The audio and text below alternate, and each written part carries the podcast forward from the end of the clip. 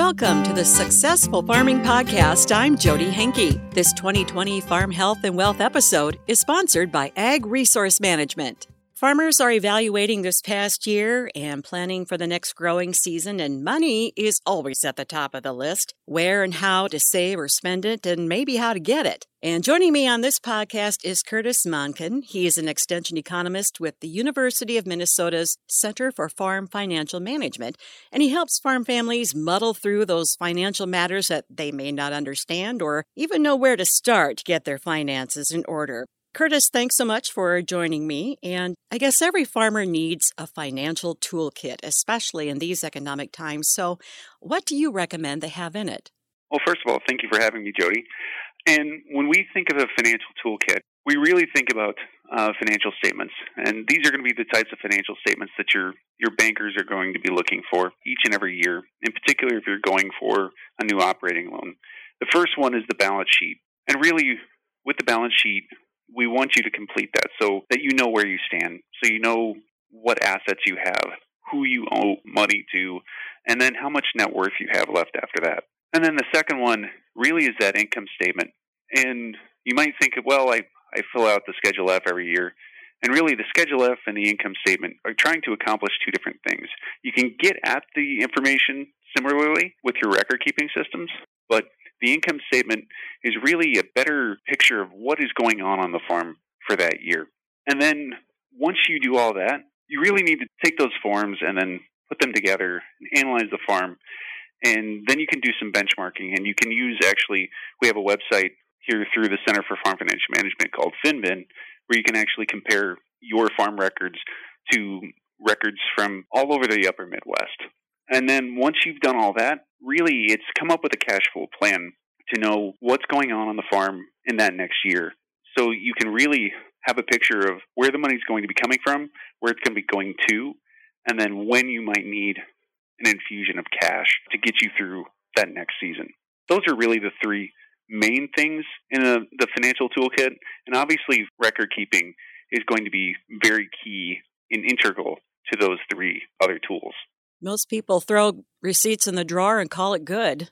um, yeah, exactly. Why is it that many farmers just aren't that good at record keeping? It's not something that we we as farmers really like to do. And I say that growing up on a farm myself. When it came to the end of the year, we would have to go, we would count cows, we'd measure bins, we'd try to figure out all these things so that we could really tell the banker what we have in our possession. But it's not what we like to do. I grew up in a dairy farm. My dad liked being with the cows. He did not like dealing with numbers. And I think that that's very true of farmers everywhere. And in work that we've actually done in our office, the top farmers are constantly evaluating their records. They're trying to figure out where are my weak points, where are my strong points, and they're using their record keeping, they're using their balance sheets, income statements, they're looking back at their cash flow plan, they're checking against their business plan and really trying to figure out where can I get better. So really that's one of the key things about becoming, you know, what we would consider a top financial farmer is just really looking back at and knowing your records and your business more intimately. You have said that the records you generate are a map of your decisions. Explain that. Exactly. So if you think about a map, a map is telling you where to go. And when you look at your financial records, if you think about just the map itself, it's telling you what are you staring at? What do you have in front of you? And then each and every decision that you have made on that farm is somehow coming through your records. You know, let's let's take for example, we've had too much rain here in Minnesota throughout harvest here. Well, we know that that's going to come through somewhere. It might come through in drying costs. It might come through in lowered production. And how you react to the increased moisture, that's going to come through and it's going to be reflected in your balance sheet, in your income statement. And really, I like to think of maps again, like what we're talking about as a map, where I can look at it and I can see, okay, something's out of whack here. And now I can start to dig in. And just like kind of like a treasure map, you kind of start to see where the path is pointing you to where things are going wrong on the farm. And so that's why I like to think of why your records are really just a map as to what's going on. Thank you, Curtis. When we come back, we're going to talk about what is farm health and what ratios and measures of farmers can use to determine that. More farmers are feeling a real credit crunch. Input consolidation, low commodity prices, and land ownership all come into play. But if you're feeling it, you know that. That's why technology driven modern lenders like Ag Resource Management are becoming the future of operational cash flow. Meet the alternative lenders at armlend.com and get funded with crop based loans and insurance that get you capital based on your ability to grow and nothing else. Visit armlend.com today because next season won't wait. Their attentive market leaders make lending decisions faster and get you capital quicker. Get funded today and seize next season at armlend.com, the future of ag lending. That's A R M L E N D.com. So, Curtis, what is your definition of farm health? Well, you know, that's an interesting question, and it's something that I think everybody kind of has a different definition for. But when I think of farm financial health, anyway, I really think of three kind of legs of a stool, if you will. The first one is you need to have some short term cash flow available. One of the things that gets people through a lot of downturns is having cash. And I think that that's why in agriculture we've been able to hold on a little bit longer as we've had these down times of prices and things like that. We've been able to build up cash reserves previously, and now we're kind of out of them. Intermediately, the second leg of the stool, we need to be able to have some profitability. If we don't have profitability at some point, then we're kind of banging our heads against the wall. And then long term, we want to be able to see our earned net worth growth. And when I talk about net worth, you know, we might be thinking, well, my farm is worth this. Well, and yes, that's part of it. But I'm really wanting to see are we adding to our net worth and not just making paper adjustments like our land value has gone up by $2,000 an acre. I'm looking at what is the farm added back to our balance sheets. That's a term that we use called earned net worth growth. How much of your farm profitability are you adding back to your balance sheets? So for me, I look at those three things and if that stool is a little bit wobbly, then we're seeing some signs of stress there. If we start to lose one of those legs, we might be able to stand up for a little while, but eventually we're going to tip over. And so when I think of farm health, I think of those three things. Are there some ratios and measures that a farmer can use to kind of help determine where those legs are starting to wobble? Yeah, absolutely. Um, so there's the Farm Financial Standards ratios which is put out by the Farm Financial Standards Council each year. And those numbers are really kind of a, a holistic look of each of the individual areas liquidity, solvency, profitability, repayment capacity. Those are just kind of the generic terms. But in terms of ratios that I would kind of focus on, when it comes to liquidity, I would look at the working capital to gross revenues, which is just showing how much of your previous year's gross farm returns you have already saved up into working capital, which is over above what you've been able to uh, of your current liabilities. I would also look at debt to assets. So um, if you have 30% of your assets is actually tied up in debt, uh, that number is actually pretty good. But what is that number, and how much really does the bank own of your farm compared to you? That's what the debt to asset measure is getting at. And then profitability, we like to look at net farm income uh, net farm income ratio. But we also, when it comes to like repayment capacity, this is one that your bankers are really going to hone in on is the term debt coverage ratio. And can you meet your short term obligations when it comes to your term debt payments in the next year?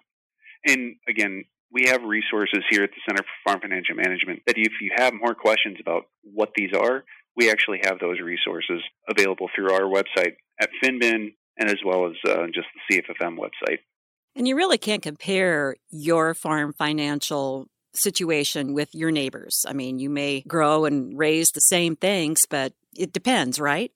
It does depend. Um, the first thing, when it comes to comparing, we really want you to compare yourself to yourself and compare year over year. What happened? What decisions did I make in 2018?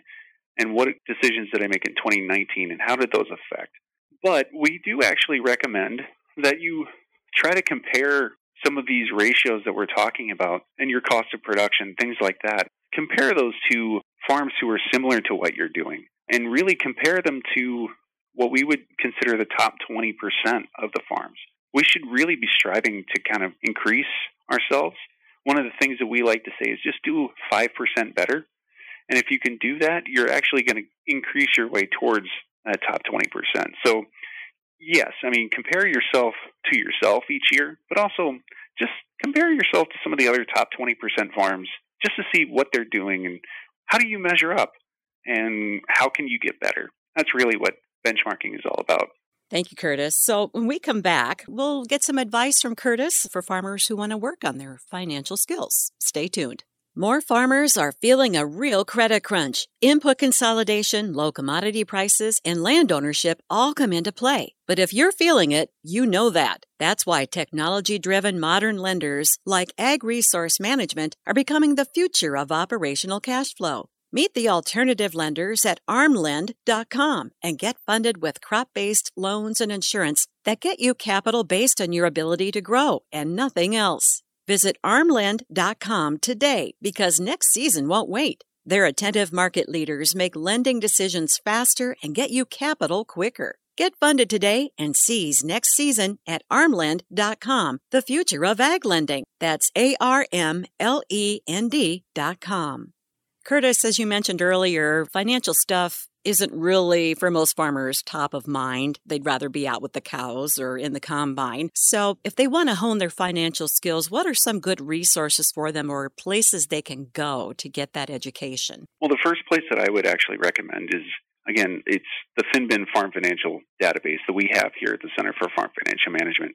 And that's just F I N B I N. It allows you to compare farms of similar size and similar whatever production methods you're doing, things like that. I would also recommend finding a good record keeping system and not just any. I mean, you can pick up QuickBooks, you can pick up PC Mars and things like that, but I would find one that really works for you, one that you're going to keep going back to, and so that you consistently do it and to build that skill of being able to understand what is going into my records what checks am I writing, and really so that you understand what information is coming out of that. And then just don't keep the records. Actually use them. Keep going back to them. See what information is coming out of them. And then, like we said, strive to do 5% better. And how do you analyze that? Once you do your record keeping, find a system that is actually going to analyze what's going on on the farm. We've got a, a system here at the Center for Farm Financial Management called FINPACK that does that. But find something that will actually help you analyze what's going on on the farm. And then, really, kind of the, the last thing is don't do it just by yourself. A lot of times, in particular, like what we're experiencing right now, it's not a lot of fun to look at consistently red numbers whenever you're looking at this. So find someone that you can talk to about it, be it a spouse, be it a farm educator, but just someone that you can actually talk to about what's going on and then show them the records. And maybe they're going to have some other ideas and things that you can do as well. Any other advice you'd like to pass along? You know, just keep your heads up and the finances, they're going to have their swings. Right now we're we're going through a, a downtime, but they'll get better eventually and you just need to be able to analyze your records and really kind of be ready for whenever that that next positive side starts to come. So you can take advantage of that. And knowing your records, having a business plan, they will actually help you really capture a lot of those good times. Great. Well, thanks so much for being here today, Curtis Monken from the University of Minnesota. This 2020 Farm Health and Wealth episode was brought to you by Ag Resource Management. For successful farming, I'm Jodi Henke.